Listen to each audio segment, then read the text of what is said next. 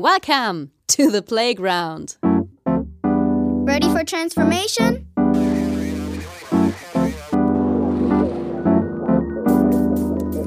Modcast, the Masters of Transformation podcast. Who says that doesn't work? And here is your host, Ingo Stoll. Hallo und herzlich willkommen zu einer neuen Ausgabe des Modcast, dem Audiomagazin für Transformation. Ich bin Audiograf Ingo Stoll und ich freue mich auf eine ganz besondere Episode und einen ganz besonderen Gast. Dr. Matthias Meifert. Er ist Kopf und Gründer der Berliner Personalberatung HR Pepper. Ja, und es ist eine ganz besondere Episode, aber warum, wieso, weshalb, das gerne am Ende der Sendung. Wir kommen lieber jetzt zu unserem Gast, einem besonderen Gast, weil er mit HR Pepper seit der Gründung 2013 die erfolgreichste Beratung für Transformation und Personalmanagement entwickelt hat und weil er dieser Tage wieder mit seinem Team zusammen das Hoffest veranstaltet.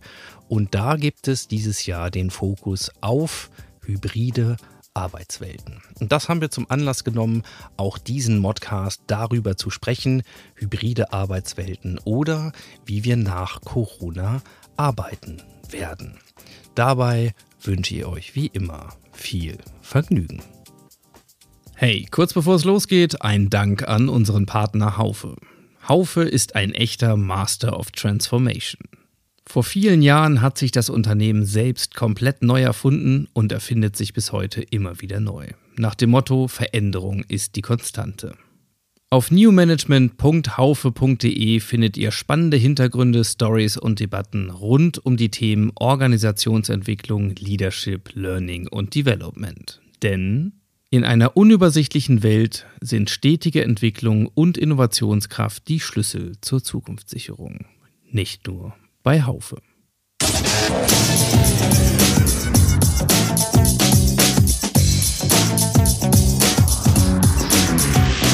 Insights. Ja, für die heutige Sendung hoffen wir wieder mal, dass die Leitung hält. Wir äh, senden quasi über die Brücke Nordspanien nach Berlin und mein heutiger Gast ist Matthias Meifert von HR Pepper. Lieber Matthias, wir kennen uns, ich darf dich duzen und ich freue mich, dass du dir Zeit nimmst. Erstmal schönen guten Morgen. Wir haben uns heute ein Thema vorgenommen, was, äh, glaube ich, extrem aktuell und gleichzeitig auch extrem zukunftsrelevant ist, nämlich das Thema hybride Arbeitswelten. Und bevor wir da so richtig eintauchen, wollen wir natürlich wie immer die Chance nutzen, dich auch ein bisschen besser kennenzulernen für die, die dich noch nicht kennen sollten. Und ähm, wenn ich mal ein bisschen das Netz konsultiere, was man da so äh, lesen kann, dann steht da zum einen, du bist geschäftsführender Gesellschafter der HR Pepper, ein auf Fragen des Transformations- und Personalmanagements spezialisiertes Beratungsunternehmen. Ja, also genau über diese Kombi werden wir heute reden, Transformation und Personal in Kombination. Und was man auch findet, ist, dass du seit 2013 vom Personalmagazin als einer der 40 führenden Köpfe im Personalwesen geführt wirst. Und äh, ja, vielleicht mal zum Einstieg, wie wird man denn einer dieser Köpfe? Sprich, was ist so dein Weg? Wie bist du dahin gekommen, wo du heute bist? Das ist eine gute Frage und äh, als 2013 ich zum ersten Mal ausgezeichnet wurde, war ich echt auch überrascht, dass das in der Form dann zu diesem Zeitpunkt passiert.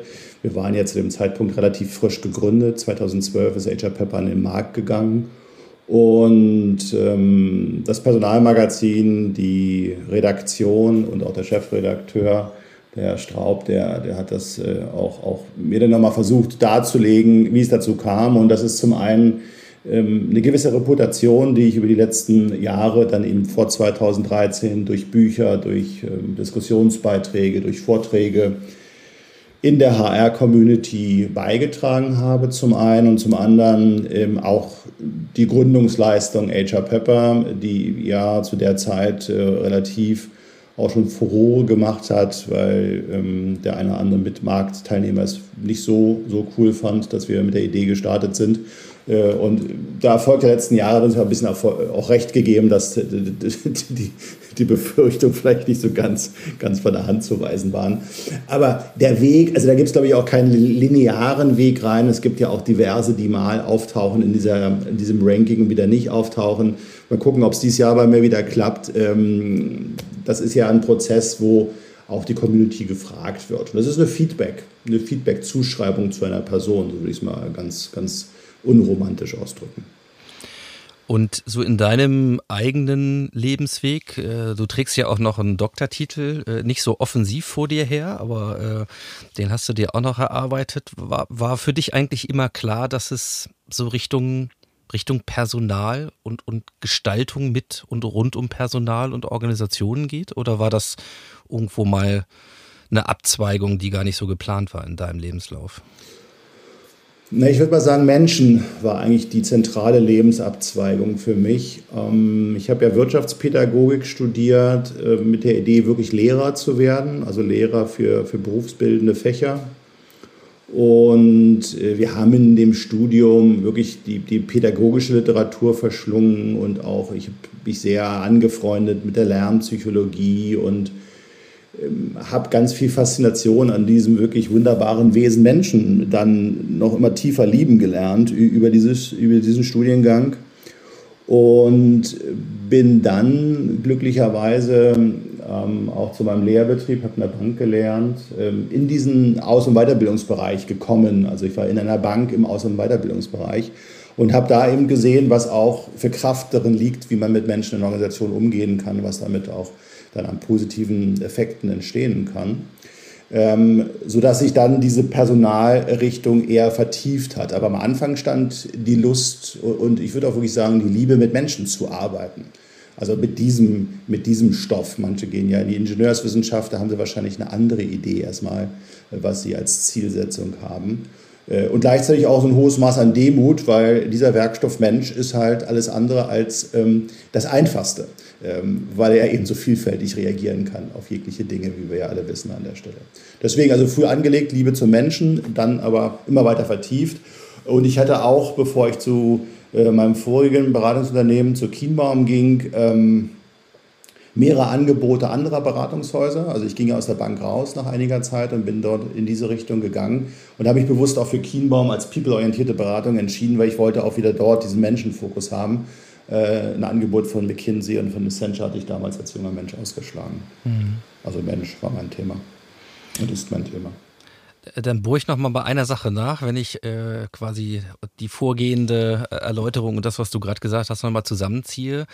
Dann ist natürlich spannend, dass du dich trotzdem dann irgendwann entschieden hast, nochmal dein eigenes Ding zu machen. Ähm, obwohl es ja people-orientierte Beratungsunternehmen schon gab, obwohl das Thema äh, so alt ist wie die Menschheit selbst fast, ja, oder so lange wie wir eben arbeitsteilig äh, uns organisieren. So, was, was hat denn gefehlt?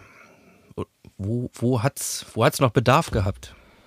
Ja, also ich hab, wurde schon häufig auch gefragt, ob, ob eigentlich ähm, diese, diese Gründungsidee, und ich war ja, ich weiß gar nicht, wie alt war ich da, Anfang 40, ähm, ob diese Gründungsidee irgendwie so ein, so ein Lebensskript auch ist, was, was in meinem Leben so angelegt ist, selbstständig zu sein. Und wenn ich so zurückgucke, auch meine Arbeitszeugnisse anderer Arbeitgeber lese, da taucht schon immer so der Hinweis auf, naja, relativ selbstständig war er. Ich will jetzt nicht sagen arrogant oder unführbar, aber äh, irgendwie, wenn ich meine jungen, also die Zeugnisse aus meinen jungen Jahren lese, taucht das irgendwie so ein bisschen auf, dass da ähm, so, so Gestaltungswunsch, Gestaltungswille, selbstständig sein zu wollen, nicht so viel Fremdsteuerung erfahren, dass das, glaube ich, schon auch so ein bisschen Lebensskript ist. Wenn man natürlich jünger ist, ähm, ist man, zumindest ich war, noch, noch mehr bereit auf äh, Steuerungsimpulse auch zu reagieren. Das wäre auch eine Generationsfrage. Aber in zunehmendem Maße, je älter ich wurde, je mehr dachte ich so, man kann die Dinge auch alleine machen. Und natürlich geht,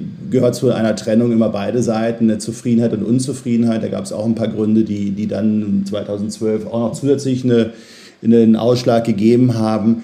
Aber eigentlich stand die Lust, ich will es mal selber probieren. Ich will einfach selber gucken, kann ich auch für was anderes stehen und kann ich auch eine andere Kultur schaffen, was mir ein Anliegen war, die tatsächlich den Ansprüchen genügt, die mir wichtig sind. Und das finde ich hat ganz gut geklappt, dieses äh, eine Kultur zu entwickeln entsprechend.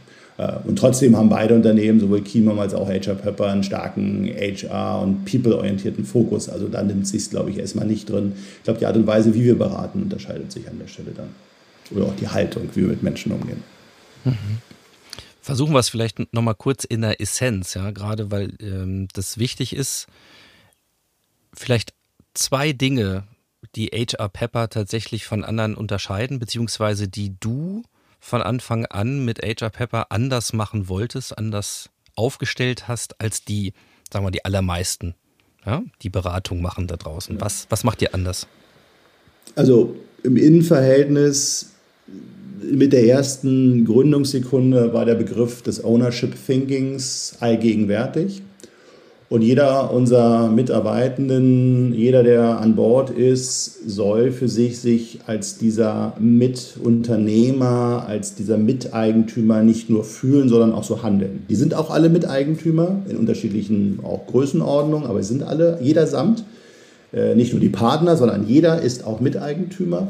Und jeder ist auch aufgefordert, aus dieser Haltung so zu agieren. Und wir haben ja dann später, jetzt viereinhalb Jahre her, Kreislogiken eingeführt. Bei uns werden Menschen für ein Jahr gewählt, ähm, um entsprechend auch eine hohe Agilität und, und Freizügigkeit für den Einzelnen sicherzustellen.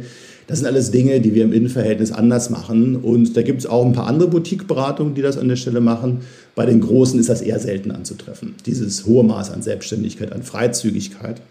Und da kommt eins dazu, dass wir sagen, wir gehen davon aus, dass eben herausragende Mitarbeitererlebnisse gute Kundenerlebnisse schaffen und vice versa. Das heißt, diese Fokussierung auf die Innenfragen, ähm, die verbinden wir dann ganz stark auch eben ins Außenverhältnis. Das Zweite, was ich stark machen würde, ist, ähm, so eine evidenzbasierte Beratungsleistung wird relativ viel häufig auf Leistungen dieser Art geklebt. Ähm, wir meinen das aber wirklich ernst. Seit, seit der Eröffnung von HR Prepper ähm, bringen wir einmal im Monat ein, ein Evidence to Go und ein Believe It or Not raus. Das sind beides Veröffentlichungen, wo wir uns mit den Meta-Analysen der Wissenschaft beschäftigen und versuchen, die großen Management- oder auch die kleinen Management- und HR-Fragen nochmal aus einer Wissenschaftsperspektive auch zu beleuchten und versuchen das natürlich dann entsprechend auch in Beratungsprojekten unterzubringen. Klappt nicht immer, auch das selbstkritisch gesagt, aber das ist, glaube ich, eine gute Hinwendung. Denn diese HR und diese Führungswelt, in der wir uns ja auch bewegen, ähm, ist relativ stark auch geprägt durch, durch so Wertsatzdiskussionen oder Glaubenssatzdiskussionen. Und da hilft es ja ab und zu mal, auch so eine Evidenz an den Tisch zu holen und zu sagen, sag mal, wie, wie, was sagt denn eigentlich eine Meta-Analyse dazu? Sehen wir die Befundlage eigentlich wirklich? Sind diese agilen Methoden tatsächlich mit Außenvariablen in Verbindung zu bringen? Oder ist das nur eine Mode, die gerade gut klingt und irgendwie am Ende des Tages vielleicht nicht das hält, was sie verspricht? Mhm. Das sind unsere Haltungen. Also zwei Sachen mal rausgegriffen. Wir können noch mehr sagen, aber ich glaube, das ist erstmal sehr markant. Ja, und es ist, glaube ich, wichtig, das nochmal als Hintergrund zu haben, weil das werden wir nämlich jetzt auch zur Grundlage ähm, unseres Deep Dive machen in die, in die heutige Frage. Nämlich, wir haben ja auch so ein, so ein Buzzword äh, uns jetzt hier mal als Überschrift gegeben, Hybrid, ja, oder die hybriden Arbeitswelten. Und lass mich mal tatsächlich im Sinne von, von erstmal auch so Buzzwording ansetzen zu so einem kleinen Dreisprung und den würde ich mal formulieren als digital, agil, hybrid.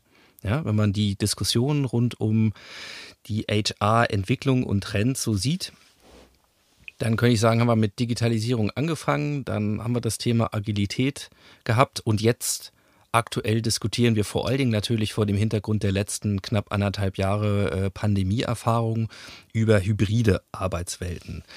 So, ähm, zur Evidenz kommen wir gleich, aber vielleicht mal zum Einstieg. Ich würde mal so eine Statusverortung äh, mir von dir wünschen, ja. Äh, also digital, agil, hybrid. Wo, wo stehen wir denn da im Moment? Ich glaube, das hängt sehr davon ab, was für Industrie wir betrachten. Das hängt sehr davon ab, auch wie, wie groß die Reife und die Fähigkeit war, auf die pandemischen Anforderungen äh, zu reagieren. Natürlich gab es eine Phase, insbesondere in 2020, wo da, wo es nötig war, alle Organisationen umgeschwenkt sind in, in Homeoffice-Lösungen. Ob das denn technisch gut geklappt hat oder nicht, steht nochmal auf einem anderen Blatt, aber das, das ist passiert. Und ich habe ja im letzten Jahr mit Heike Bruch dazu auch eine Studie gemacht, wie hat sich eigentlich das, das, das inhaltlich dann, dann abgespielt und was man in der Studie zeigen konnte, das war die gute Nachricht. Ja, die, die Artefakte, also die, die, die Praxis, wir arbeiten von zu Hause, wir arbeiten von diesem neuen Arbeitsort, so neu ist der ja gar nicht, aber für viele dann in dem Moment neuer Arbeitsort vom Küchentisch oder vom Couch, äh, äh von der Couch-Ecke. Das, das ist sicherlich äh, an der Stelle äh, passiert. Und trotzdem sollen wir die Augen nicht verschließen. Produktionsunternehmen, Unternehmen mit einem maximalen Kundeninterface, äh, viele Unternehmen der öffentlichen Hand, ähm, sind nicht in der Lage gewesen, qua Geschäftsmodell oder qua technischen Möglichkeiten überhaupt die, diese Form der Hybridität dann auch überhaupt herzustellen. Das heißt, da hatten wir eben eine ganze Menge auch an, an Präsenz, an, an Präsenz zu beobachten. Ähm, ich würde den Dreiklang äh, eigentlich gar nicht so, weil es, der Dreiklang, der suggeriert ja so eine Abfolge. Also jetzt haben wir ein bisschen am Digitalen geschraubt, dann haben wir etwas Agilität oben drauf gelegt und jetzt das Hybride. Ähm, für mich sind das äh, verschiedene Seiten des gleichen Würfels eigentlich. Denn die, die Überschrift ist ja, die, die alles vereint. Ähm, was sind denn unsere Antworten in einer Arbeitswelt auf die, die Zukunftsanforderungen, die auf uns zukommen? Und die kommen mal etwas vielleicht weicher, dass gesagt wird, digital, da wird sich viel tun. In Klammern mittlerweile ist es ja Mainstream, dass viele Geschäftsmodelle eben mindestens einen digitalen Anstrich haben. Damit sind diese Geschäftsmodelle in der Form eben auch schon hybrid. Ich kann bei Lidl sowohl im Einzelhandel eben auf der Ladenfläche einkaufen, als mir die Ware auch nach Hause liefern lassen, als Beispiel digital bestellt. Ähm, agil als eine weitere, äh, ein Hinweis auf Arbeitsmethodik, wie wir eben äh, Wirklichkeit rekonstruieren nach innen und wie wir darauf reagieren. Und das dritte ist dann Hybrid als Frage, wo ist der Arbeitsort, wie ist die technische Ausstattung, ähm, wie ist äh, letztendlich der Weg, wie Arbeit auch organisiert dann wird an der Stelle. Deswegen, ich würde die Sachen gar nicht nebeneinander stellen, sondern sagen, das sind alles drei Seiten oder drei Seiten eines Würfels, wenn man so will, die alle die Frage versuchen zu beantworten, was sind unsere Reaktionen auf die Zukunftsveränderung? Oder mitgedacht, was braucht es, um eine Zukunft zu gewinnen? Die spannende Frage für mich wird sein, ähm, was bleibt eigentlich von all den äh, Ansätzen und Impulsen übrig, wenn pandemiebedingt auf einmal der Druck nicht mehr so hoch im Kessel ist, wenn also die Notwendigkeit für ein hybrides Arbeiten gar nicht mehr bleibt. Das wird die spannende Frage sein der Zukunft. Die wird ja auch schon aufgeworfen, also da kann man ja schon einiges lesen und äh, die Orakel positionieren sich schon. Jetzt für dich als jemand, der es gerne evidenzbasiert hat, werden wahrscheinlich noch die Daten fehlen, weil wir noch drinstecken in der Pandemie. Ähm, trotzdem vielleicht auch mal, wenn ich dich ein bisschen zum Orakeln äh, verleiten darf. Wir können es ja auch gerne am eigenen Beispiel machen. Also sprich, ähm, vielleicht erstmal für HR Pepper konkret. Ja? Ähm, ihr habt sehr stark auch im Präsenzmodus gearbeitet. Äh, ich mache das auch mal ein bisschen fest an dem, was ja auch dieser Tage seine Schatten schon äh, glücklicherweise vorauswirft, nämlich das nächste Hoffest, eine eurer Institutionen. 2019 äh, durfte ich auch dabei sein, also im Hof, alle präsent, alle zusammengeholt ähm, und damit eine, eine, unglaubliche Atmosphäre geschaffen. Dann habt ihr 2020 mitten in der Pandemie nichts machen dürfen. Dann gab es das digitale Event aus dem Wohnzimmer. Und dieses Jahr äh, macht ihr das als Hybrid-Event. Also wie siehst du denn die Orakelperspektive für HR Pepper? Wie, wie wird es denn für euch, wenn die Pandemie vorüber ist?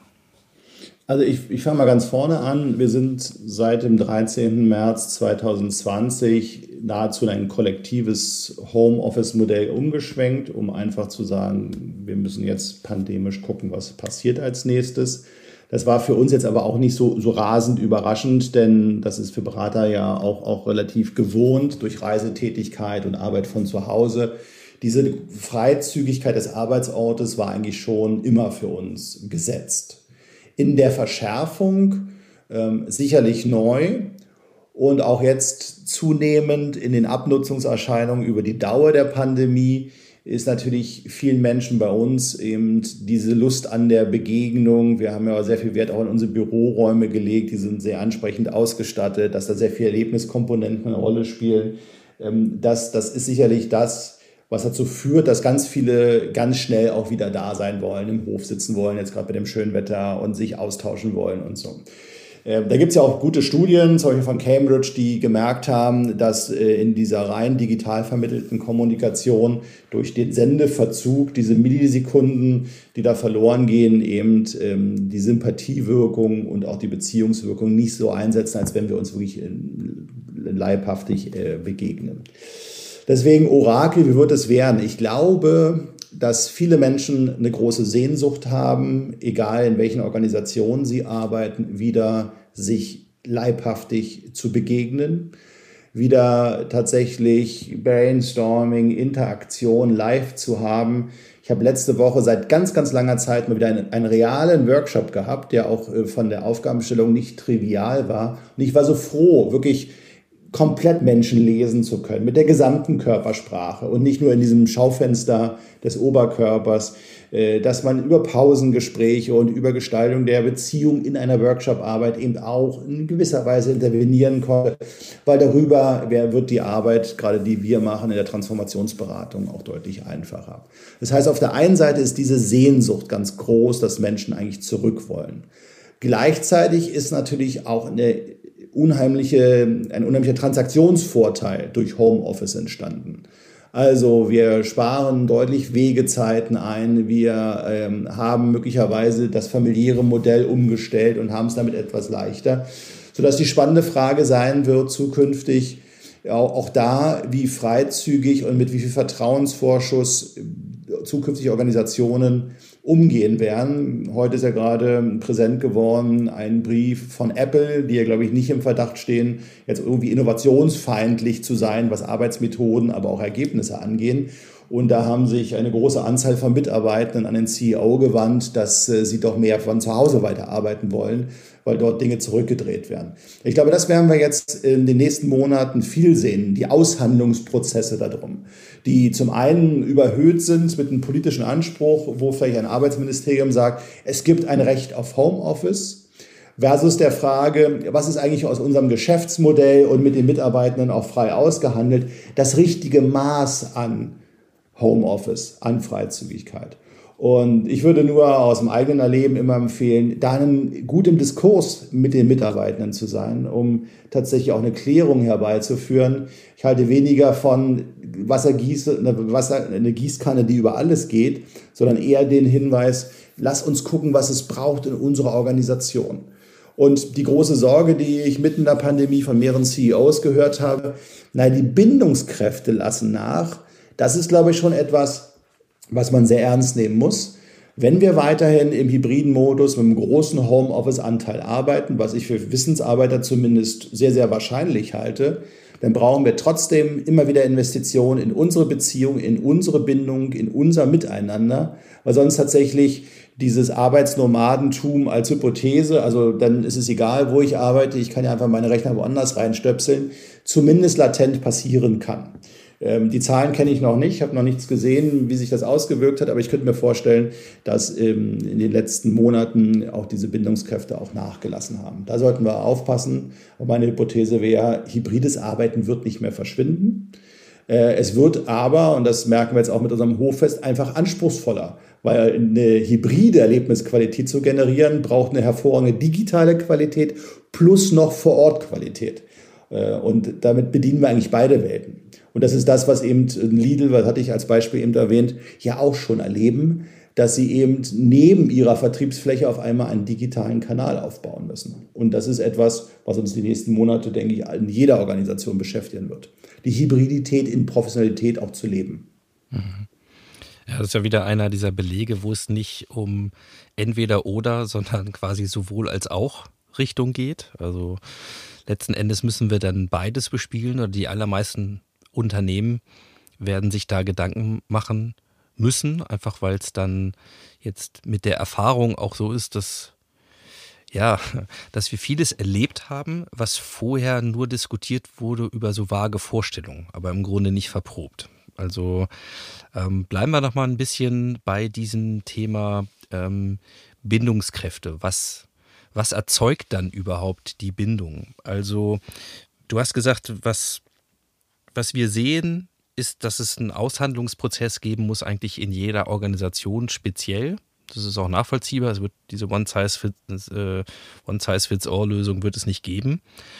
Ähm, gerade beim Thema Bindung hat man aber das Gefühl, ich spitze es vielleicht mal ein bisschen zu, dass das nicht unbedingt der Hauptpunkt war, der für die meisten Unternehmen jetzt schon sozusagen äh, am besten gelernt oder verstanden war. Also auch beim Thema Agilität, kurzer Sidestep, hat man erstmal über die Tools und über die Modelle diskutiert, bevor man sich wirklich an die Kulturarbeit dran gemacht hat, geschweige denn an diese Mindset-Achen. So, werden wir das bei Hybridität auch so sehen, dass es, dass wir da erstmal versuchen, irgendwelche äh, Tools zu bemühen, ja, und, oder nach Strukturen suchen, bevor wir dann wirklich in die Kulturarbeit eintauchen? Wie, wie schätzt du das ein? Wie wird sich das entwickeln? Also das ist letztendlich das Ergebnis zumindest der Untersuchungen, die, die wir eben mit der Uni St. Gallen im, im letzten Frühjahr vorgelegt haben. Ist jetzt ein bisschen her, ein Jährchen, wo ja eben genau die Botschaft rauskam, die Artefakte sind in place, also die naheliegenden Dinge werden gemacht. Aber die nötige Vertrauensarbeit, die nötigen kulturellen Veränderungen, die, die dann das flankieren müssten, damit es erfolgreich ist, war zumindest vor einem Jahr noch nicht so spürbar vorhanden. Das ist wahrscheinlich aber auch sehr menschlich, weil natürlich diese Veränderungen, die jetzt etwas mit diesem Holzhammer-Virus daherkamen, ja gar nicht gelernt sind von Führungskräften oder auch von Spitzenführungskräften. Dieses Maß an wie viel kann ich vertrauen, wie viel kann ich zulassen, äh, wann, wann ist aber auch ein Vertrauen zu viel. Äh, mitgedacht, wie bin ich selber sozialisiert? Also was steckt eigentlich in mir selber drin an, an Menschenbild? Ähm, ist in der Situation natürlich besonders herausgefordert. Und da ist es schön und einfach, sich so an einfachen Dingen wie Methoden, du hast gerade von Agilität und Methoden gesprochen, ähm, oder auch an technischen Ausstattungsfragen und äh, an Winkelmaßen von Schreibtischen festzuhalten oder harten Arbeitszeitregelung, x Tage, x, x Zeiten, ähm, als die anderen Fragen einzuleiten und zu nachzudenken, was braucht es eigentlich, dass jeder in einer Organisation so verantwortungsvoll mit der Situation umgeht, dass tatsächlich wir äh, gar nicht so viel harte Regelungen im Zweifel brauchen, weil die Menschen eben aus sich heraus auch mündig die Dinge für sich schon mal richtig entscheiden. Also es wird keiner zu Hause sitzen, wenn er eigentlich im Büro sein müsste, vice versa. Natürlich werden jetzt kritische Stimmen sofort sagen, ja, ja, das ist ein völlig verträumtes Menschenbild. Menschen sind ab und zu mal eben äh, auch anders unterwegs. Das sehen wir bei äh, Testzentrenbetrug, das sehen wir bei Partyfeiern in, in maximalen Lockdown-Phasen und so weiter. Ja, die gibt's auch. Aber ich habe für uns in unserer Organisation zumindest immer so ein so ein kulturelles Leitbild. Und das habe ich vor Jahren gesehen. Ich war schon Jahre nicht mehr auf Wieg auf Föhr oder auf der Insel Föhr, im Ort Wieg auf Föhr. Da steht am Strand ein großes Schild, weil es vor ein paar Jahren mal einen Unfall gab. Da steht drauf, vernünftige Leute lassen hier keinen Lenkdrachen steigen. Unvernünftigen Leuten ist es verboten. Und das klingt so herrlich banal oder vielleicht auch so zu belächeln, aber ich finde, wenn das eine Haltung wäre, und wenn das eine Haltung für Organisationen wäre, um hybride Fragen zu beantworten, nämlich wo ich arbeite beispielsweise, dann würden wir so viel gewinnen, weil wir zum, zum ersten Mal dann sagen, hey, du bist bündiger Bürger. Äh, oder wie in England vor Kurven nicht eine Geschwindigkeit vorgegeben wird, da steht nur Slow Down. Die sagen nicht, wie in Deutschland 80, 60, 40 und wo jeder mit 40 eben äh, das Auto um die Kurve schieben könnte, sondern die sagen einfach Slow Down. Und das finde ich von der Haltung unheimlich schön. Nebenbemerkung dazu, das ist ein Aspekt, der mir in der ganzen Pandemiebekämpfung politisch ein Stück auch zu kurz gekommen ist. Denn am Ende ist, denke ich, die Pandemie nicht deswegen erfolgreich gemanagt worden wegen der Politik oder trotz der Politik, sondern sie ist erfolgreich gemanagt worden, weil mündige Bürger für sich entschieden haben, sinnvolles Verhalten zu zeigen. Und da ist ganz viel Kraft drauf. Das heißt, wenn wir Kulturarbeit denken würden, die es braucht für Hybridität, kommen wir in der Frage nicht vorbei, was haben wir für ein Menschenbild eigentlich? Und glauben wir an die Vernunft im Menschen? Und wenn wir den gut adressieren, wird er dann vernünftig umgehen mit dem, Freiheitsgraden, die wir in Organisation anbieten. Mhm. Macht ihr ja wahnsinnig viel Beratung in Unternehmen ganz unterschiedlicher Branchen, auch ganz unterschiedlicher Größen. So. Was, was nehmt ihr denn aktuell wahr? Mit welchen Fragen, ja, mit welchen äh, Aufgabenstellungen kommen diese Unternehmen auf euch zu? Ist es tatsächlich schon in der Mehrzahl diese Frage, wie man so ein Menschenbild, so eine kulturelle, äh, sag mal, Rahmengebung gestalten kann, damit das funktioniert? Oder womit beschäftigen sich diese Unternehmen maßgeblich? Maßgeblich beschäftigen sich mit den naheliegenden und notwendigen Fragen wie Betriebsvereinbarung, Ausgestaltung des Arbeitsplatzes, Handreichung für die Führungskraft, wie die Arbeitsstunden sinnvoll zu verteilen sind, Fragen der minimale Anwesenheit oder der, der wie, wie in der Gleitzeit auch, also das, wo erreichen wir die Mitarbeitenden eigentlich, wie sieht Führung im, im Hybriden oder im Virtuellen aus. Ähm, also sie beschäftigen sich schon, das passt zu der Frage, die du äh, vorher gestellt hast, schon mit dem Naheliegenden, was ja auch wichtig ist, weil die Sachen sind erstmal kurzfristig zu klären. Es gelingt aber immer besser, dass wir im Rahmen des Klärens dieser grundlegenden Themen auch Türen aufstoßen, die dazu führen, dass man sagt, naja, hinter dieser Tür ist tatsächlich noch etwas ein größerer Rahmen, ein größerer Bezugsrahmen, den wir auch mal aufspannen dürfen. Das sind dann sehr spannende Diskussionen und auch äh, Diskussionen äh, mit, mit Geschäftsführenden, ähm, die für sich dann auch, auch merken, dass in dieser Frage ganz viel eigene Übertragung drinsteckt. Also eigene Präferenzübertragung.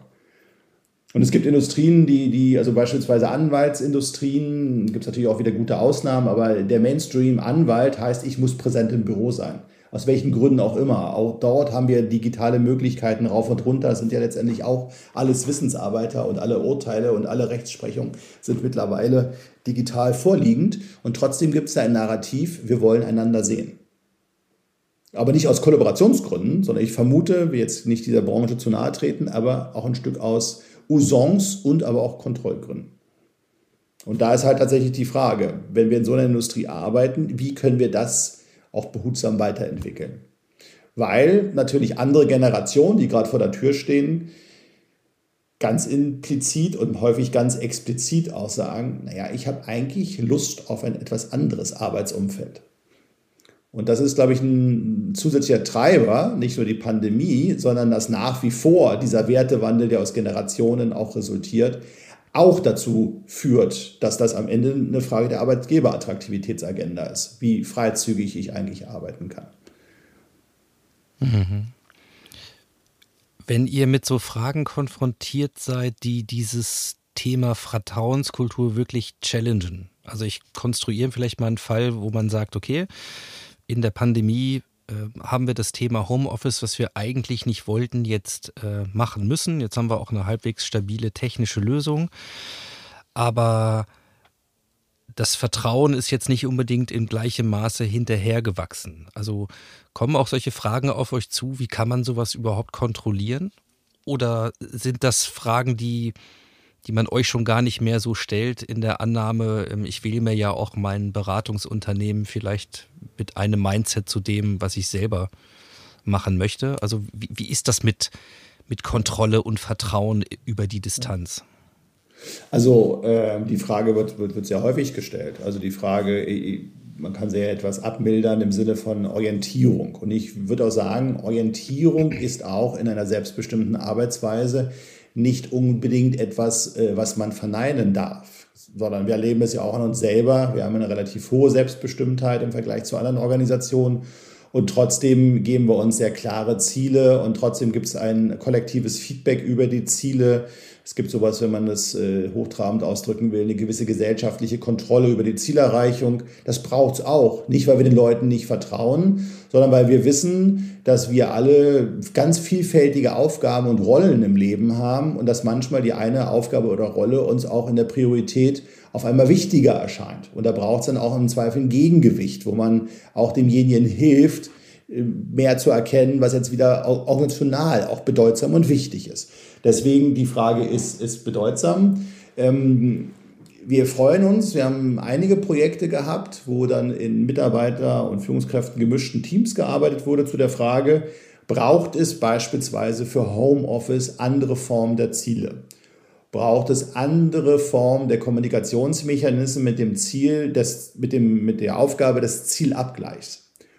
Und wir haben ähm, viele Beispiele erlebt, wo die Gruppen gesagt haben, nein, ähm, wenn wir einen guten Orientierungsrahmen spannen, wenn jeder gut orientiert ist und weiß, was er zu tun hat als Grundzielsetzung und idealerweise auch die Motivation dazu mitbringt, dann brauchen wir das alles an der Stelle nicht.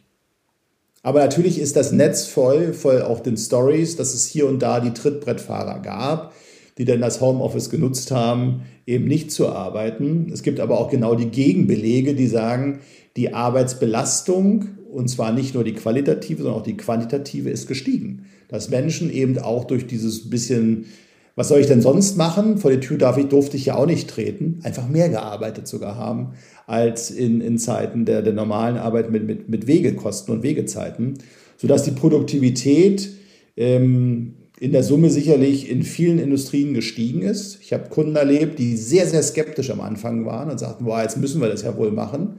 Wo jetzt die Spitzenführungskräfte sagen, da kommen wir nicht wieder zurück. Das war so gut, es hat so gute Erfolge gebracht.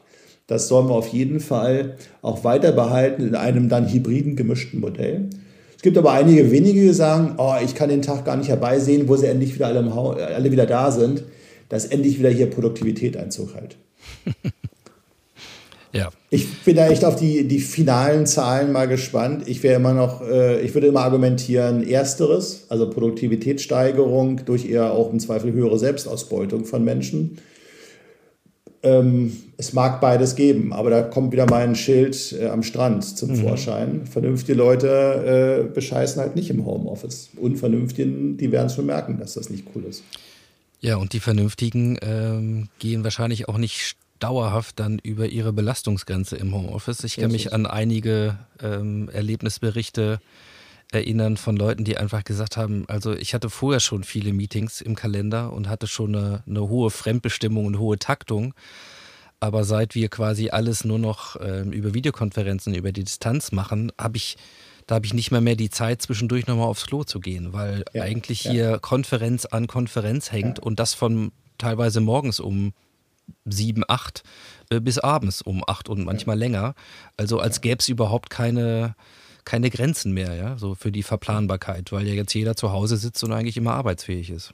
Ja.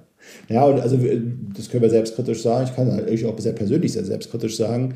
Ich habe auch so eine Tage und Wochen erlebt, wo ich dann immer dachte, nee, das müssen wir jetzt mal ändern. Also es geht so nicht weiter. Dann haben wir die Regel eingeführt, dass wir eben entsprechend immer äh, eine Viertelstunde abknapsen, dass Minimum eben diese Viertelstunde Rüstzeit dazwischen ist, dass wir Mittagspausen eintragen, wo die Kisten ausgemacht werden. Also das klingt irgendwie so total, dann, dann auch da wieder ähm, steuern, warum muss ein mündiger Mensch da überhaupt gesteuert werden, aber allein darüber zu reden und sich das klar zu machen, den Erlauber gegenseitig zu setzen, war total wertvoll, weil genau was du beschreibst, haben wir auch erlebt, diese, diese wahnsinnige Belastung. Und ich würde auch eins ergänzen, was natürlich total untergegangen ist, und das passt zu dem Thema Sehnsucht nach menschlicher Begegnung. Ich würde es mal so beschreiben, die, diese Kaffeeküchen-Interaktion, die Türrahmen-Interaktion, das zufällig den Ingo auf dem Flur treffen, sagen, Ingo, wir wollen doch jetzt heute aufnehmen, also hast du noch einen Tipp für mich? Das ist, wenn man so will, Getriebeöl. Das schmiert eine Organisation. Das sind die kleinen Sachen, die, die wirklich eine Organisation zusammenhalten. Und die ist jetzt in dieser pandemischen Zeit, in dem maximalen hybriden Modell oder sogar nur Homeoffice-Modell, eben dann nur herstellbar durch explizite Verabredung. Und das machst du halt nicht. Zufall geht halt nicht explizit. Ne? Der, der muss sich ergeben. Da fällt mir eine Geschichte ein. Wir haben eine Firma beraten, äh, relativ groß, äh, deutscher äh, Mittelstand, Familienmittelstand. Und die haben dann eingeführt im Souterrain eine Kaffeeküche mit eben einer tollen Kaffeemaschine, mit Personal, wo man richtig gute italienische Kaffeespezialitäten auch äh, kaufen konnte. Und die Idee war, dass das so ein bisschen Begegnungshof wird, wo man eben genau das tut, was ich gerade beschrieben habe, dieses Getriebeöl gemeinsam sich produziert, durch Austausch über die Tasse Kaffee. Leider hatten wir einen Familieneigentümer, der vom Menschenbild eher ein bisschen pessimistisch war. Der hat dann gesagt, nach einem vierwöchigen Probelauf, wunderbar, das kommt ja gut an. Jetzt würde ich aber gerne es haben, dass ihr bitte alle ausstempelt, bevor ihr da runtergeht aus eurer Arbeitszeit, weil es ist ja schließlich Kaffeepause. Mit dem Ergebnis, dass eben kaum jemand mehr dahin gegangen ist und dann HR versuchte gegenzusteuern, indem sie zumindest dann Wertmarken ausgegeben haben, dass wenn man denn schon aussteuert, oder ausstempelt, dass dann auch der Kaffee wenigstens bezahlt wird durch die Firma. Also irgendwann hat man dann auch den Eigentümer bekommen, dazu zu sagen, dass er den Nutzen gesehen hat und dann konnte man das wieder auflösen. Aber es ist ein schönes Beispiel dafür, ja, wie Getriebeöl auch mit dem Versuch auch versickern kann oder verschwinden kann, wenn man eben den Raum nicht gibt für diese Freizügigkeit. Und die mhm. ist immens wichtig und das erleben wir diese Tage. Diese Freizügigkeit der informellen Kommunikation.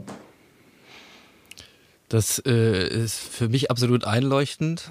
Ich denke mal gerade noch darüber nach, was du vorher auch gesagt hast. Mit dem Zufall äh, kann man eben nicht in der Planung integrieren. War, war schon so gedanklich kurz beim Chatroulette, ja, also wo du dann, mhm. wo mhm. du dann digital vielleicht dafür sorgen kannst, dass du jemanden auf dem digitalen Flur triffst. Aber das sind alles so ja. Versuche, das nachzubilden, was sich ganz natürlich entwickelt, wenn man einfach ähm, wenn man mehrere Menschen am, am gleichen Ort irgendwie versammelt und die da halt äh, auch auflaufen lässt. Von daher, ähm, also ich, was ich schon mal so, so als Zwischenfazit festhalten würde, ja, ähm, gerade auch mit dem Würfel, den du benannt hast. Es ist also keinesfalls so, dass New Work plus Homeoffice gleich Hybrid ist. Ja, also diese einfachen Formeln oder vielleicht auch dieses evolutionäre Denken da drin, erstmal digital, dann agil und dann hybrid sozusagen. Äh, das hast du ja schön mit einem anderen Bild für dich äh, auch mal anders eingeordnet, dass es letzten Endes um die Zukunftsanforderungen geht. Ich würde gerne nochmal ähm, aufs, aufs Hoffest zu sprechen kommen, was ja jetzt äh, Anfang Juni wieder stattfindet und was ihr hybrid macht. Das heißt, nach Jahren der Präsenzerfahrung, nach einem Jahr reiner digitaler äh, Eventgestaltung, macht ihr das jetzt hybrid. Wie muss man sich das vorstellen? Wie geht ein hybrides Event? Ja. Also erstmal sind wir an dem Ort, an dem das Hochfest stattfindet. Das heißt, wir haben einen Bühnenbau und ähm, wir bauen das alles so auf, als ob wir den Hof richtig voll hätten. Dann haben wir den Hof nicht richtig voll, aber ein bisschen voll. Also im Sinne der Hygieneauflagen und der Möglichkeiten aus der Produktion haben wir eben Gäste dort. Wir haben uns selber dort, äh, sodass wir da 60, 70 Leute erwarten, die eben als Audienz, äh, als, Publikum auch da sind, äh, mit dem wir eben entsprechend dort auch real diskutieren und sprechen können. Dazu machen wir das, was du gerade mit äh, dem Chat-Roulette äh, äh, beschrieben hast. Wir haben ähm, mitten der Pandemie unser schon vorher vorhandenes Spiel und Duso. Das ist so ein Kennenlernspiel für Teams, also ein professionelles Spiel, was eigentlich kartenbasiert war, digitalisiert und wir werden dann unter der Community, die sich denn digital auch dazu schalten werden zu der Veranstaltung, das in den Pausen spielen, sodass auch dort ganz zufällig sich wiederum Partner finden können und miteinander ins Gespräch kommen. Das sind so Fragen, ähm, da gibt es zwei Stufen des Spiels. Einmal spielt man eben, ähm, was ist deine Antwort darauf, auf die Frage? Äh, und die zweite Stufe ist dann, wenn man sich ein bisschen besser kennt, was glaubst du, was der andere darauf antworten würde? Also gerade bei etwas reiferen Teams ist gerade die zweite Ebene sehr, sehr wichtig weil da kann man mal gucken, wie gut kenne ich den anderen denn eigentlich oder was habe ich vielleicht auch völlig falsch verstanden von der Person. Also ein Gedanke des Hybriden. Dann haben wir ähm, Breakout-Session, die auch gemischt sind. Da sitzen welche real im Saal, der Rest ist digital zugeschaltet. Wir haben dazu äh, wieder wie im letzten Jahr beim digitalen Wohnzimmer unsere beiden Community Managerinnen, äh, Sarah und Franziska, die mit der Community die ganze Zeit im Chat sind und äh, auch anbieten werden, ähm, äh, so kleine private Chaträume, wenn da zwei, drei, die sich gerade sehen, auch mal sprechen wollen. Also da versuchen wir auch eben das Digitale etwas erlebnis- und beziehungsorientierter zu gestalten. Dann haben wir Videoeinspieler, die wir vorproduziert haben, die reingespielt werden. Wir haben eine Liveband, die den ganzen Tag begleitet. Und wir haben am Ende noch einen äh, Disc-Jockey. Ähm, äh, der Name ist Programm. Ähm, Gloria Viagra, äh, ähm, also ein Transvestit, der für uns auflegen wird am Ende. Und wir hoffen inständig, dass zum Ende auch unter Testbedingungen und Hygieneauflagen dann möglichst viele Gäste, die dann an den digitalen ich sage immer, Fernsehgeräten gesessen haben, auch noch in den Hof strömen werden, sodass wir abends noch ein bisschen, vielleicht noch ein Bier zusammen trinken können, immer ein bisschen mit nötigem Abstand und immer mit Blick auf die, die absolute Hygienelage. Aber Berlin ist relativ gelockert im Moment und das sollte gut möglich sein. Wir haben da alle behördlichen Genehmigungen vorher eingeholt, sodass das gehen kann. Also in vielfacher Weise hybrid. Eins wird deutlich, das ist verdammt aufwendig. Mhm. Dieses so zu denken in diesen Strukturen. Und trotzdem, ich erinnere mich an, an wirklich so Sternstunden, wo dann, was ich, der Dr. Matz von der KKH als Vorstandsvorsitzender einfach mal aus dem Publikum aufstand, auf die Bühne ging und sich in, in, auf den offenen Stuhl in einer Runddiskussion setzte und dann sein Statement machte oder auch andere Gäste das wird das wahrscheinlich, ähm, also diese Kraft wird, wird schwer vermittelbar sein. Wir tun unser Bestes, aber wir freuen uns trotzdem auf 2022, weil dann heißt es zehn Jahre HR Pepper und dann können wir hoffentlich auch wieder komplett in echtem Erleben das Ganze machen. Und trotzdem werden wir dann wahrscheinlich auch hybrid sein, indem wir dann das Ganze rausstreamen, dass die Gäste dann zumindest, die nicht kommen können, mitgucken können aber dann wird das Erlebnis nochmal einfach etwas ausschweifender sein, als wir es im Moment machen können aus den Hygieneauflagen. So, deswegen vielfach Hybrid. Von den Gästen ähm, freuen wir uns sehr, dass wir eben dieses Jahr, wie wir finden, ähm, sehr, sehr interessante Leute gefunden haben. Wir ich jedes Jahr, diesmal auch sehr, sehr elaborierte, äh, mit, mit Frau Kugel, die ja auch ihr Buch gerade vorgelegt hat. Äh, jeder Gast bekommt ja eins auch geschenkt. Sascha Lobo wird uns einschenken, seine Sicht auf die Pandemie. Das wird wahrscheinlich wie immer äh, äußerst kontrovers und wird den, den Kopf, glaube ich, gut, gut durchlüften. Bettina Volkens als ehemalige Lufthansa-Personalchefin gibt ihr Bild auf das Thema hybride Organisation in Zusammenspiel mit einem Partner von uns, mit Christian Völkel und, was ich gut finde, mit einer Hoteldirektorin die einfach, glaube ich, jetzt sehr, sehr schwierige Zeiten hinter sich gebracht hat. Und da auch die Frage, wie ist eigentlich ein Gewerbe, was sehr auf, auf real, auf mit dem Kunden umgehen angewiesen ist, wie sieht eigentlich da die Lösung des Hybriden für die Zukunft aus? Und viele mehr. Also das wird wirklich eine, eine gute Diskussion, hoffe ich. Dieser Freitag ist es schon soweit, 11.06. Ja, wenn wir das jetzt ausstrahlen, dann ist es gerade gelaufen, aber das bedeutet, dass man sich einiges äh, vielleicht auch nochmal angucken kann. Ihr seid ja auch ganz ja. gut im Dokumentieren und vor allen Dingen wird es natürlich auch wieder Evidenz kreieren. Ja, wie, wie hat es jetzt funktioniert? Und da kann ja. man sicherlich auch gerne äh, mit euch in den Dialog einsteigen, weil das sind, glaube ich, ganz wertvolle Erfahrungen, denn wir betreten da alle Neuland und ich finde dieses Thema Event eigentlich ein, ein sehr schönes Beispiel, weil wir hier eben wirklich Kultur schaffen, weil es um das, um die menschliche Begegnung geht und trotzdem da natürlich auch Wissen ähm, vermittelt wird an der Stelle. Also eigentlich all das, was wir im Arbeiten ja irgendwo auch haben.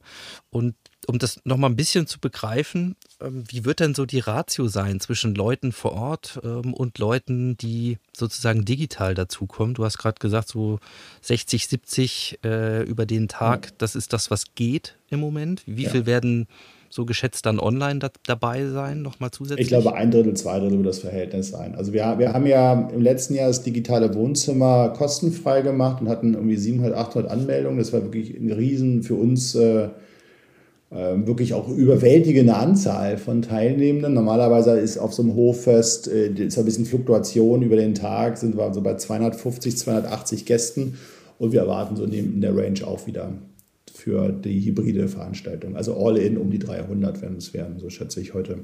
Mhm.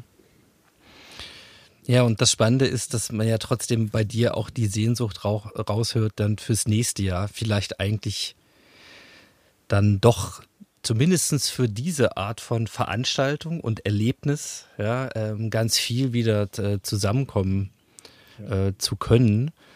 Und ähm, deswegen vielleicht noch mal eine Frage so in die, in die Zukunft. Ein Thema, was ihr natürlich auch anreißt, nicht nur mit diesem Hoffest, sondern das waren die letzten ein, zwei Jahre auch ein, ein starkes Trendthema, schon ein Fokus.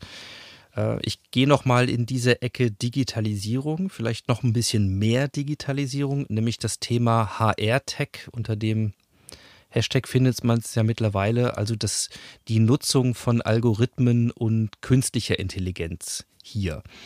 Das heißt, These, sowohl äh, in der Zukunft werden wir unsere Aufmerksamkeit darauf richten müssen, diese Bindungskräfte zu stärken und auf der anderen Seite wird die Digitalisierung und der technische Fortschritt auch noch weitergehen. Also diese Ambidextrie, dieses parallele äh, sich weiterentwickeln, auch nach der Pandemie. Wo siehst du denn zum Beispiel die Rolle von HR-Tech, von Algorithmen in der Zukunft des, des Personalwesens? Also ich würde mal vorne anfangen. Ähm, wir haben aktuell eine Situation, dass die großen HR-Suiten unheimlich HR-Prozesse prägen. Ne? Das kennen wir äh, beispielsweise von den großen Unternehmenssoftwareanbietern wie SAP und andere.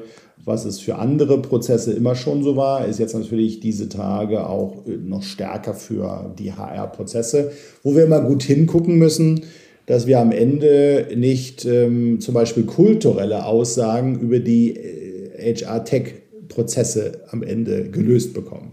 Also ich mache ein Beispiel äh, wenn man tatsächlich im hohen Maße selbstbestimmt arbeiten lässt, im hohen Maße äh, Wahlmechanismen berücksichtigt, wenn man Talentmanagement zum Beispiel hoch selbst nominiert begreift, dann sind nicht alle der großen HR-Suiten in der Lage, das so gut abzubilden. Die gehen eher von elitenfördernder Talentförderung aus mit 9-9 oder 3x3-Grid und so weiter. Also das ist erstmal ein Kommentar dazu. Ähm, auf der anderen Seite in der Vision wäre es für mich zielführend, wenn HR, ähm, KI oder Tech-Lösungen einen zentralen Beitrag liefern würden zu wirklich Individualisierung und damit einem guten ähm, Employee Experience der, der Mitarbeitenden, das eben ähm, viel mehr maßgeschneidert und viel mehr auf den Einzelnen hin Dinge angeboten werden können. Das geht, finde ich, sehr stark im Kleinen um methodische Unterstützung am Arbeitsplatz äh, Lernnuggets, Informationsbedarf, äh, Wohlfühlen und, und geht über diverse andere Themen, auch das Thema psychische Gesundheit, das Thema Gesundheit überhaupt am Arbeitsplatz. Da steckt ganz viel Energie drin. Aber es kommt an der Gretchenfrage vorbei, wie viel wir natürlich bereit sind, als Individuum auch Vertrauen dieser Technologie oder diesem Algorithmus zu schenken. Und ähm, wer Erfahrung, was ich mit Gesundheitsabnehmen und was auch immer Lebensführungs-Apps hat, der muss sich ja schon auch fragen, ähm, weswegen ist der eigene Wille so schwach und was hilft da irgendeine so App, die auf einmal sagt, trink mal ein paar Gläser Wasser am Tag. Ähm, wie funktioniert das eigentlich? Ähm, aber da geht es um das Thema, bin ich bereit, diese Außensteuerung durch die Technologie auch zu akzeptieren an der Stelle? Und im Moment gibt es, finde ich, sehr, sehr interessante ähm, Softwarelösungen, zum Beispiel von Microsoft, die Analytics. Wenn man sich da anguckt, mit wem man wie interagiert hat, wenn man sich da anguckt, wie viel störungsfreie Zeit man hatte, wann man E-Mails geschrieben hat, dann ist das, finde ich, ich kann das ja persönlich sagen, für mich schon auch augenöffnend was man eigentlich für ein Arbeitsverhalten hat und weil man wie arbeitet. Das zeigt es sehr, sehr schön an der Stelle. Also die Hoffnung ist, dass da ganz viel Energie drin steckt für das Thema bessere und nachhaltigere Arbeitswelt. Wir müssen dazu aber uns auch mündig in die Entwicklungsprozesse von dieser Technologie stellen und mündig damit umgehen, dass am Ende nicht die Technologie mehr und mehr zum Ersatz von Menschen oder nur zum Ersatz von Menschenorganisationen wird. Ja, oder eben auch zum verlängerten Arm dann doch des überwiegenden Kontrollbedürfnisses. Denn ja. auch das haben wir hier. Und dann sind wir wieder bei dem Thema Slowdown und mündige Bürger. Ja. Und äh, ich glaube, das ist, das ist auch deutlich geworden im Laufe dieses Gespräches an der, an dem Umgang damit, an der Vertrauensfrage, an den Haltungen und vielleicht auch an der eigenen Reflexionsfähigkeit der Leitenden, aber nicht nur der, auch der folgenden. Ja, äh, da werden wir sicherlich die größte Baustelle für die Zukunft äh, finden, um auch dahin zu kommen. Du hast das mal so schön in einem äh, Statement auf eurer Website gesagt, dass, dass Menschen sich mit Haut und Haaren einbringen ja, ähm, in eine Organisation, denn das ist es eigentlich, was dazu führt, dass wir uns nicht allzu sehr um die Zukunft sorgen müssen. Aber wenn das nicht mehr passiert, wenn diese Bindungskräfte verloren gehen, dann haben wir ein massives Problem für die Zukunftsfähigkeit jeder Organisation, egal wie groß und egal in welcher Branche. Also ähm, Vielleicht zwei abschließende Fragen. Wenn ich schon so ein bisschen so resümee-mäßig ansetze, merkst du, wir kommen langsam auf die Zielgerade. Ähm, ich kann mich erinnern an Diskussionen, die vielleicht so drei, drei, vier Jahre zurückliegen, als wir ganz stark über digitale Transformation gesprochen haben. Und es hieß, die HR muss eigentlich wieder in den Driver Seat zurück. Also eine Sabine Kluge hat das zum Beispiel mal so formuliert. Ja? Also so ein bisschen aus der Beobachtung und Einschätzung heraus.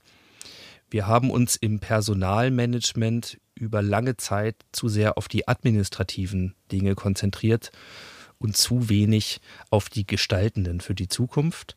Das muss im Sinne von Newberg anders werden und da muss auch viel passieren in dieser Branche, auch in puncto Technikfreundlichkeit und, und Einschätzungsvermögen. Da die Frage ähm, an dich nochmal in der aktuellen Situation und so in deinem Blick voraus. HR im, im Driver Seat, hat sich da was getan und was muss sich vielleicht noch tun? Ich glaube, die Forderung, dass HR in den Driver Seat muss, ist, ist so alt, wie, wie wir über zumindest strategisches HR-Management diskutieren und, und die weinerlichen Diskussionen. Wir sitzen nie an den Tischen, wo die Entscheidungen getroffen werden. Die, die Beobachtung, glaube ich, die gibt es sehr lange und Sabine Kluger hat natürlich recht. Auch im Rahmen der Digitalisierung hat HR eine Riesenchance, die sie ergreifen können.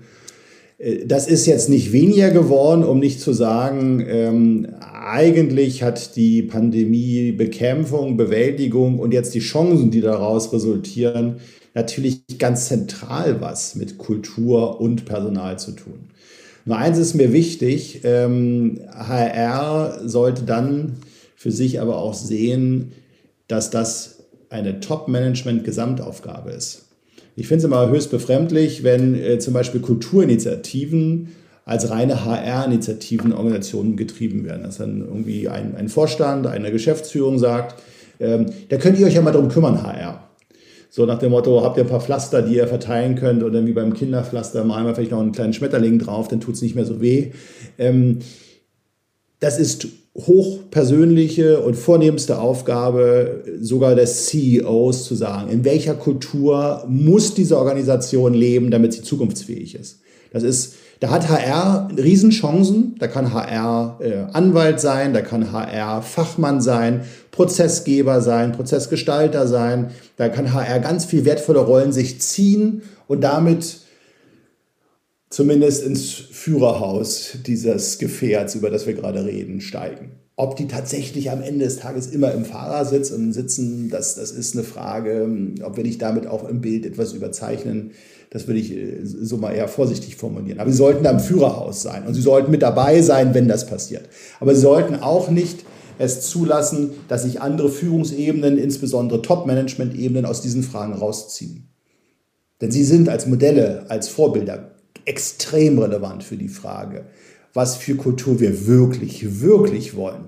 Oder nicht, was wir nur auf den Hochglanzfolien oder in den vornehmen Erklärungen von Management auch tatsächlich haben wollen. Deswegen, ja, aktiv sein, diese Chance nutzen, aber auch bitte die Top-Manager nicht aus der Verantwortung lassen, sondern ganz im Gegenteil. Jetzt ist ein intensives Zusammenspiel von HR mit dem Top-Management an dem Zusammenhang nötig. Dass das nicht einfach ist, will ich auch nicht verhehlen, weil HR hat ja so eine wunderbare Doppel- und Dreifachfunktion. Auf der einen Seite sind sie Führungsersatz, weil manche Führungskräfte nicht so führen können. Auf der anderen Seite sind, sind sie Vollstreckerersatz, weil nicht jeder sich traut, Konflikte und Trennungen und, und harte Entscheidungen zu treffen. Auf der dritten Seite sind sie irgendwie Interessenausgleicher, weil Betriebsratsverhandlungen wollen auch geführt werden. Dann sollen sie das Business noch beraten und dann sollen sie noch im Driver Seat sein, um die ganz großen, ganz großen Fragen der Organisation zu lösen. Ich glaube, sie sollten sich nicht daran verschlucken, sondern sich eher begreifen als diejenigen, die mit Top-Management jetzt die Chance haben, für die Zukunft der Organisation Geschicke zu lenken und Weichen zu stellen. Das ist nicht HR alleine, sondern die beiden zusammen wäre für mich das zentrale ähm, Mandat erstmal. Dass da alle nachher benötigt werden, ist klar, aber das wäre, wär, denke ich, ganz zentral ein Punkt. Da kann Grassroot helfen, das ist keine Frage, aber ich glaube nicht, dass die ganz großen Kulturveränderungen äh, jemals nur durch Grassroot gelungen sind. Es braucht immer beides. Ja, und das, das was du sagst, äh, zahlt ja auch ein auf ein Bild von ja, von geteilter Verantwortung, ja, im Sinne von gemeinsamer Verantwortung und von Co-Kreativität und, und eher Gespannen als den Einzelpersonen oder Bereichen einer Organisation, die als starke Männer oder starke äh, Bereiche dann diese Aufgabe zugeschutzt bekommen, jetzt diese Herkulesaufgabe zu schultern. Also sicherlich ganz im Sinne deiner gelebten Kultur und wahrscheinlich auch viel angedockt an deine Wurzeln aus der Wirtschaftspädagogik, ähm, scheint mir. Insofern ähm, verrat uns doch zum Abschluss nochmal, wo du jetzt dann überwiegend arbeiten wirst. Wie sieht denn dein persönliches Modell aus? Denn das darf man verraten, weil es auch auf Social Media ja hin und wieder mal äh, nette Bilder zum Teilhaben gibt. Ähm, du könntest ja auch nach Sizilien gehen und äh, auf die Orangenbäume gucken, während du äh, an der strategischen Frage, wie es weitergeht mit HR Pepper oder der Kundenberatung arbeitest und mit deinem Team. Also wie, wie wirst du es denn so halten, wenn du frei entscheiden kannst wieder? Ja. Also die Frage, ähm, werden wir die, die Pandemie aus dem Süden abwettern, wie das ja doch der eine oder andere Kollege meiner Profession gemacht hat, haben wir für uns klar negativ beantwortet. Ähm, da war weniger jetzt die Sorge um uns selber oder das Gesundheitssystem Siziliens ausschlaggebend als die Frage der Symbolwirkung. Also ich, ich hätte es irgendwie nicht übers Herz gebracht, sondern braun gebrannt, dann mit Milchglasfilter äh, irgendwo im Süden zu sitzen, während äh, das Team mit Homeschooling und äh, teilweise mit, mit, mit Ehepartnern zu Hause, die im Krankenhaus arbeiten, maximal mental gefordert sind. Es ist vielleicht ein bisschen äh, romantisch, diese Vorstellung, aber das war für mich ein Thema. Für die Zukunft ähm, wird es eine gute Verteilung geben. Ich habe ja noch ein schulpflichtiges Kind, der andere hat gerade Abi gemacht, deswegen da sind wir jetzt eher raus, aber beim anderen haben wir sowieso eine gewisse Bindung an, an, an Schulzeiten hier. Klar, es gibt auch neue Schulmodelle, ähm, das wird wahrscheinlich auch durch die Pandemie den einen oder anderen ja auch dazu bringen, zu sagen, ich kann auch mit der Familie vom Segelschiff arbeiten oder ich kann auch in anderen Gefilden arbeiten, das wird passieren. Ähm, ich freue mich jetzt erstmal mehr das Team wieder zu erleben, weil ich merke, ähm, das passt zu dem Anfang unseres Gesprächs, ich habe echt Lust auf Menschen. Das tut mir einfach gut, Menschen um mich zu haben, mit denen ich schaffen kann, mit denen man lachen kann, mit denen man eine Interaktion sein kann. Das hat mir echt gefehlt. Deswegen, ich werde eine gewisse Zeit äh, im Büro sein. Ich werde aber auch mir ähm, immer wieder die Zeit nehmen, hier den Arbeitsplatz, den ich mir jetzt eingerichtet hat, habe, den ich vorher nicht hatte, auch mehr zu Hause zu nutzen. Und das Gleiche wird dann auch für Italien sein. Ich werde mir da sicherlich auch nochmal eine Arbeitsmöglichkeit äh, so schaffen, dass, dass die Flexibilität möglich ist, oh, so dass ich zwischen den drei Arbeitsorten ganz gut wechseln kann. Aber ich denke schon, dass ich im Schwerpunkt eben auch ähm, beim Kunden oder im Büro auch dann meine Arbeitszeit verbringen werde. Weil da ist mein Job zu kommunikativ angelegt, dass ich eigentlich nur ähm, da sind wir beim Thema äh, Getriebeöl und Kaffeeküche. Ähm, in meiner Rolle ist es halt wahnsinnig fruchtbar, auf dem Hof zu sein und einfach mit Leuten im Gespräch zu sein, weil damit kriege ich ganz viel mit, wie wir gerade unterwegs sind als Organisation, was es braucht. Und da kann man eben auch ganz viel einfach auch mal motivierende Worte eben platzieren, die, die trotz viel Selbstbestimmtheit und Ownership Thinking doch auch mal den Menschen gut tun. Und daran sehe ich schon ganz stark meine Rolle auch. Ja, und dass das auch funktioniert, ähm, kann man jetzt im aktuellen Kununu-Score äh, gerade auch wieder nachlesen, wo HR Pepper ja dann von Mitarbeiterseite aus letzten Endes auch zum, zum besten Beratungsunternehmen ähm, wieder gewählt wurde. Also offensichtlich macht ihr zwar nicht alles richtig, aber sehr vieles äh, in der richtigen Richtung und mit der richtigen Haltung. Ähm, und das ist ja letzten Endes das, was man eigentlich auch von einem beratenden Unternehmen möchte. Das ist vielleicht an manchen Stellen auch einen halben oder auch mal anderthalb Schritte weiter ist und Dinge verprobt, äh, dann noch den Blick auf die Evidenz behält, damit sowas dann auch helfen kann in der eigenen Organisation, die, die Geschicke voranzubringen, ganz im Sinne von HR und Topmanagement. Insofern aus meiner Sicht, lieber Matthias, äh, eine runde Sache, eine runde Stunde über das Thema Hybridität. Äh, wie kann es gelingen und was wird da möglicherweise nach der Pandemie dann kommen, ein bisschen orakeln, aber auch ein bisschen hier und jetzt. Ich danke dir ganz herzlich für deine Zeit. Ich wünsche euch ein wunderbares Hoffest im hybriden Format und uns allen auch natürlich, dass wir die guten Dinge und die, die es vielleicht auch schmerzlich zu lernen gab, aus dieser Pandemie nicht vergessen. Ganz im Gegenteil, dass wir sie umsetzen. Und ich freue mich schon tierisch drauf, wenn wir uns auch mal wieder präsent und live äh, über den Weg laufen, denn äh, das vermisse ich tatsächlich auch. Vielen, vielen Dank, lieber Ingo, für das Gespräch.